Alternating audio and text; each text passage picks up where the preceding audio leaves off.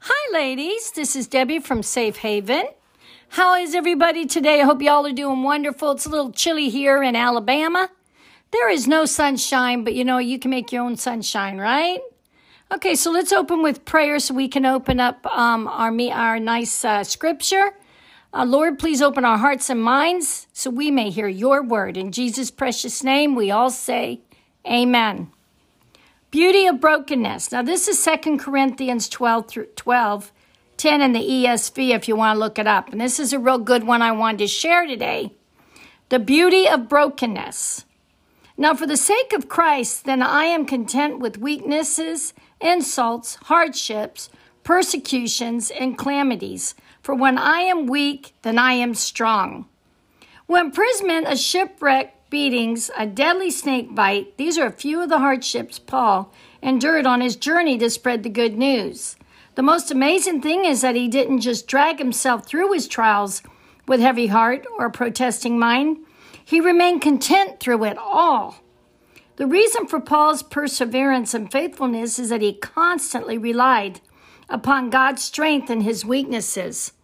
Paul was not delusioned into thinking he could bear the pain and danger of his persecutions alone, bolstering by nothing but his own human spirit. His complete dependence on the protection and the grace of God gave him the supernatural strength. Paul attained victory through Christ, not just in spite of his weaknesses, but because of his weaknesses and trust in his Savior.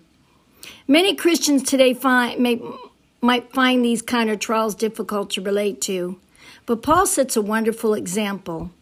Whenever anyone's afflictions may be, there is victory in acknowledge one's own weaknesses and trusting in God. God, no matter what I'm going through, help me to realize I can't do it alone. You are my strength. Amen. And you know, I can share my story. Um, when my son died, um, all I could do was lean on the Lord. I was scared. I didn't know what the unknown was, searching for him when he was in the water. I didn't know if I was going to find him with the search party or he was just going to come up and someone else was going to find him.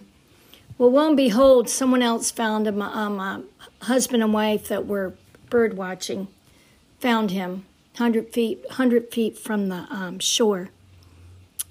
But the bottom line is that I had to lean on God.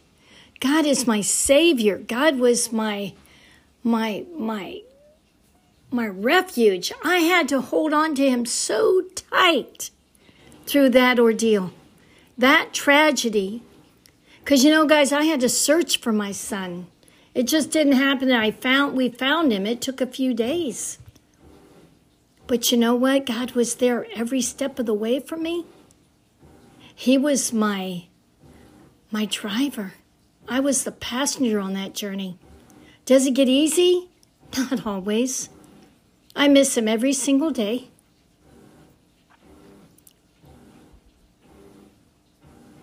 But I know he's in a better place and he's not broken like Paul.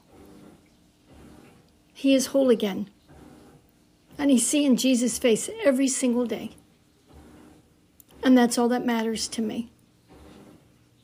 I would love him always, always.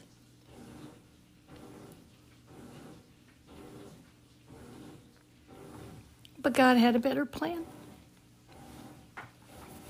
Well, I'm going to do the prayer and let y'all go. Start your day. I don't know what time it is out there, wherever y'all are, but this is the Father's love and you can bow your heads or you can just sit still and listen. It's First John 3 through 3 uh, 1.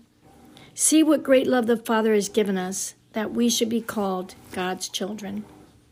Father, it is no less than amazing to think that I am your child. Baggage, problems, hang ups, bad habits, and all. You took me in and now call me your own. I have been adopted into your family, sealed with the promise of hope and future. Thank you for loving me enough to include me in your royal lineage. My heart is glad, and I rejoice in your presence in my life as I live and grow in your family. In Jesus' name, amen. Yeah, if you do not know Jesus Christ out there, um, It's better than the other alternative, being with the devil. If y'all remember the Super Bowl just recently, that that was satanic that came down in that song, and it just was real scary because that is what our generation's turning to lately. But don't worship him. Worship God. God is our Almighty. He is the one that's going to get you through whatever you're going through. God bless. Take care of each other. And stay safe.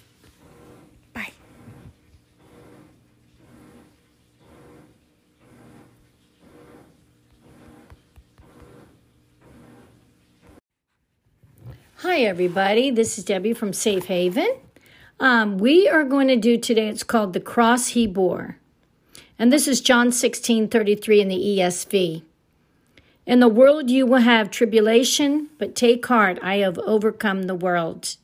Now imagine slowly awakening to the realization that God has marked you for a mom- yet agonizing purpose to surrender yourself to a brutal and unserved death in order to save humanity.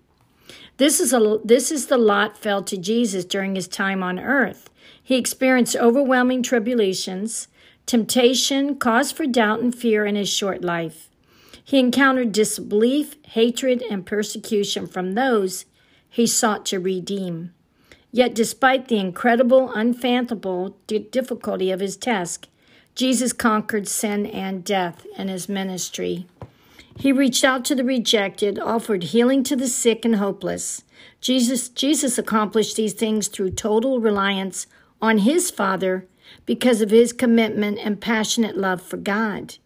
He abstained from life of normacy and comfort to carry out his mission. Just as Jesus was supported by a close communion with God, so can we draw strength, nourishment, fulfillment from an intimate association with Jesus. When we face trials and sorrows, Christ has encouraged us to take heart because he has already won the ultimate victory. God, my help comes from you. Thank you for being greater than my trouble. Amen. And I wanted to read this about the cross he bared because if you think about it, um, that he bore everything. He carried that cross, he put it in the ground, and then they had to put nails in his hands and feet, and they had the thorny crown on his head that blood dripped down his forehead. And then he had to pain the pain of being in, stabbed in his side and bled. So let me tell you something. If you do not know Jesus, then you'll be going to hell. You need to have that relationship with Him because we're all sinners, and what He did for us was a big thing. He sacrificed His life so we could have eternal life. He redeemed us. It doesn't mean that you get to keep sinning over and over again. Absolutely not. But He knows that we're all sinners. We're like in a hospital. We're all sick. But I do know one thing that I love my relationship with Jesus. I love coming to Him and tell Him everything that's on my heart, good or bad. And at least I know I have a relationship with Him on a daily, minute by minute, second by second with Him. So let me tell you something. You get to choose. All you have to do is get on your knees, open your heart, and ask Jesus into it. Very simple. You don't even have to do a long prayer. Just go, God, I am a sinner. I ask you to come into my heart and He will be there. That's all you have to do. You don't have to do a long, drawn out prayer. He knows what's in your heart. He knows us from the top of our head to the bottoms of our feet, inside and out. He knows before we even open our mouth what we're going to say. So He knows what's in your heart, y'all. And all He wants you to do is come to Him. Have that relationship with Him before the day of reckoning's coming. Think about it heaven or hell. Those are your two choices. For me, I choose heaven. God bless. Take care of each other. Stay safe. Bye bye now. And we'll do a real quick prayer before I say goodbye. Lord, please watch over each and every one of these people out there that are listening to this podcast. Give them the decisions to make, whatever they may be. Help them through sickness and death whatever they're walking through unemployment, new job, um, um, domestic, whatever it is, Lord, you watch over them. And some will come to you, Lord, and some will not. But I ask you, Lord, to bless all these people out there. In Jesus' precious name, we all say amen. Y'all take care of each other. God bless. Bye. Hey, everybody. This is Debbie from Safe Haven. We are going to do today, we're going to open our hearts and minds, Lord, and so we can hear your word in Jesus' precious name. Amen. We're going to do baggage of the soul, and this is Romans 12 2. Do not conform to the pattern of this world, but be transformed by the renewing of your mind then you'll be able to test and approve what God's will is. Now, you know, people declutter their closets to dirty garages, to their messy drawers, but what about their soul? A good question to ask is what is it that holds me back from living free of, a, of the spiritual baggage? Of unforgiveness, pride, envy, idolatry, strife? Wouldn't it be wonderful to cut the load loose and rise up and find that your legs were meant for running and your heart for laughing, your spirit for lightness? That kind of spiritual liberty can be yours by not conforming to the morality of this world, but instead allowing Christ to renew your mind, bringing you clearer discernment of God's good, pleasing, and perfect will. Spiritual decluttering is a little like hitting the refresh button on one's computer. You get to start all over with a new day full of hours that haven't been muddled or fumbling failure, or transgression. Such a renewal translates into a life that fits you well, a beautiful, useful one that God envisioned when you were first created. God, cleanse my spirit and mind and make me retentive to your perfect will.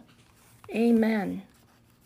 Now, this one was really good for me because um, I know when I'm having a crappy day, I rewind. I push rewind and I'd like, okay, I'm going to start over.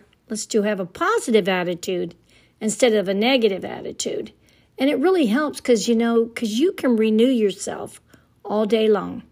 You can refresh, you can start over. You know, you don't have to stay in that muck and that ickiness. You can refresh it and have a positive outcome. So, God just wants us to have that spiritual freedom instead of holding on to all that baggage inside. So just remember that you can push rewind and start your day all over again. And I'm going to do a prayer and close. Lord Jesus, please take care of each and every one of these people out there. Please watch over them, put a protective hedge around them. Whatever they're walking through, Lord, I hope they lean on you because I know without you I would be nothing. Jesus, thank you so much for what you've done for us. Thank you for our blessings, and please forgive us for our sins that we committed today. In Jesus' precious name, amen. Y'all take care of yourself. God bless. And I will do another uh, podcast next week.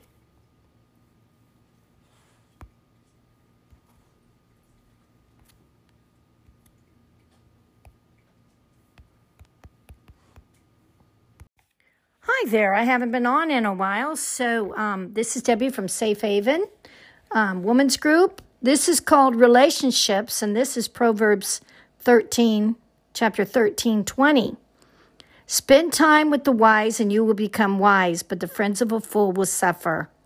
Humans were created for a relationship. We are hardwired to want and need others. Because of our design, friendships are vitally important to our lives and also our walk with God. It is a widely known fact that friends either bring us up or drag us down. Likewise, friends can even either encourage or discourage us in our pursuit of godliness. As we seek counsel from our friends for the decisions we make in life, it is important that those friends are pushing us to follow Christ and not our own desires. Your friends have the power to lead you closer to God or push you away from Him. Surround yourself with people who will echo God's words to you rather than lead you off the course of their advice. Evaluate yourself to make sure you're being the kind of friend who will lead others closer to Christ by influence and your advice. And that is a big thing. You know, you have friends that'll bring you up get you up or bring you down. And that's very true. You know, a lot of them get jealous. You get that jealousy that comes in place. And uh, if it's not jealousy, it's just like they just, they don't care. You know, um, you got to have friends that are going to embrace you through the good and the bad.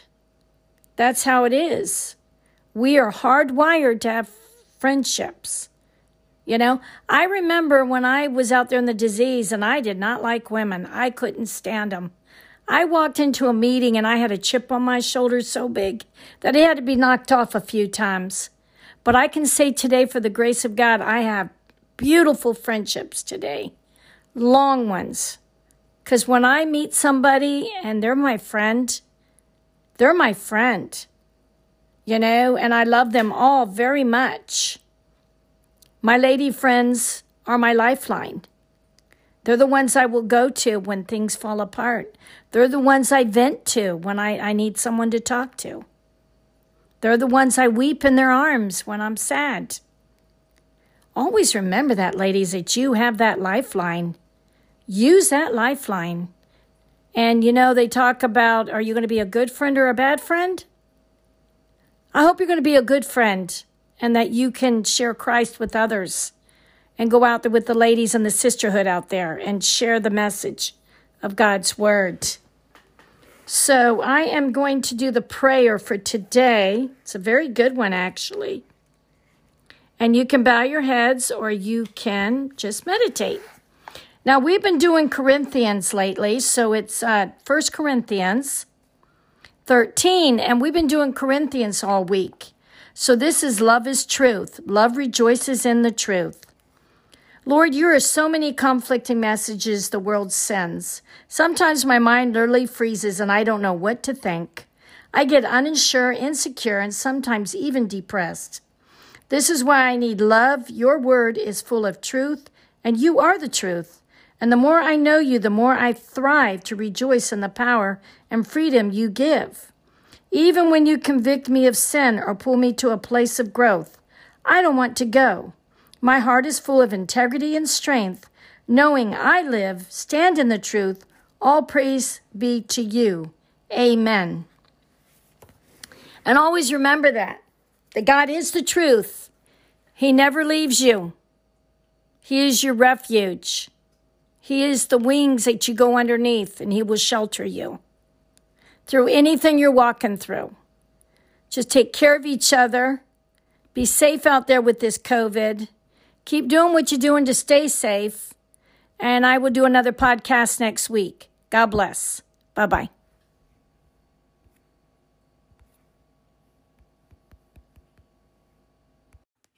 Hi, everybody. This is Debbie from um, Safe Haven.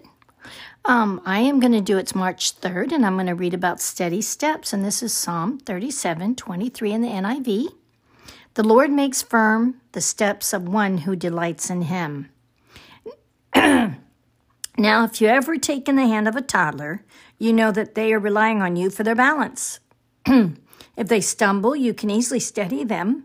This simple act of holding a hand means that you, excuse me, and the child have confidence that they won't fall flat on their face.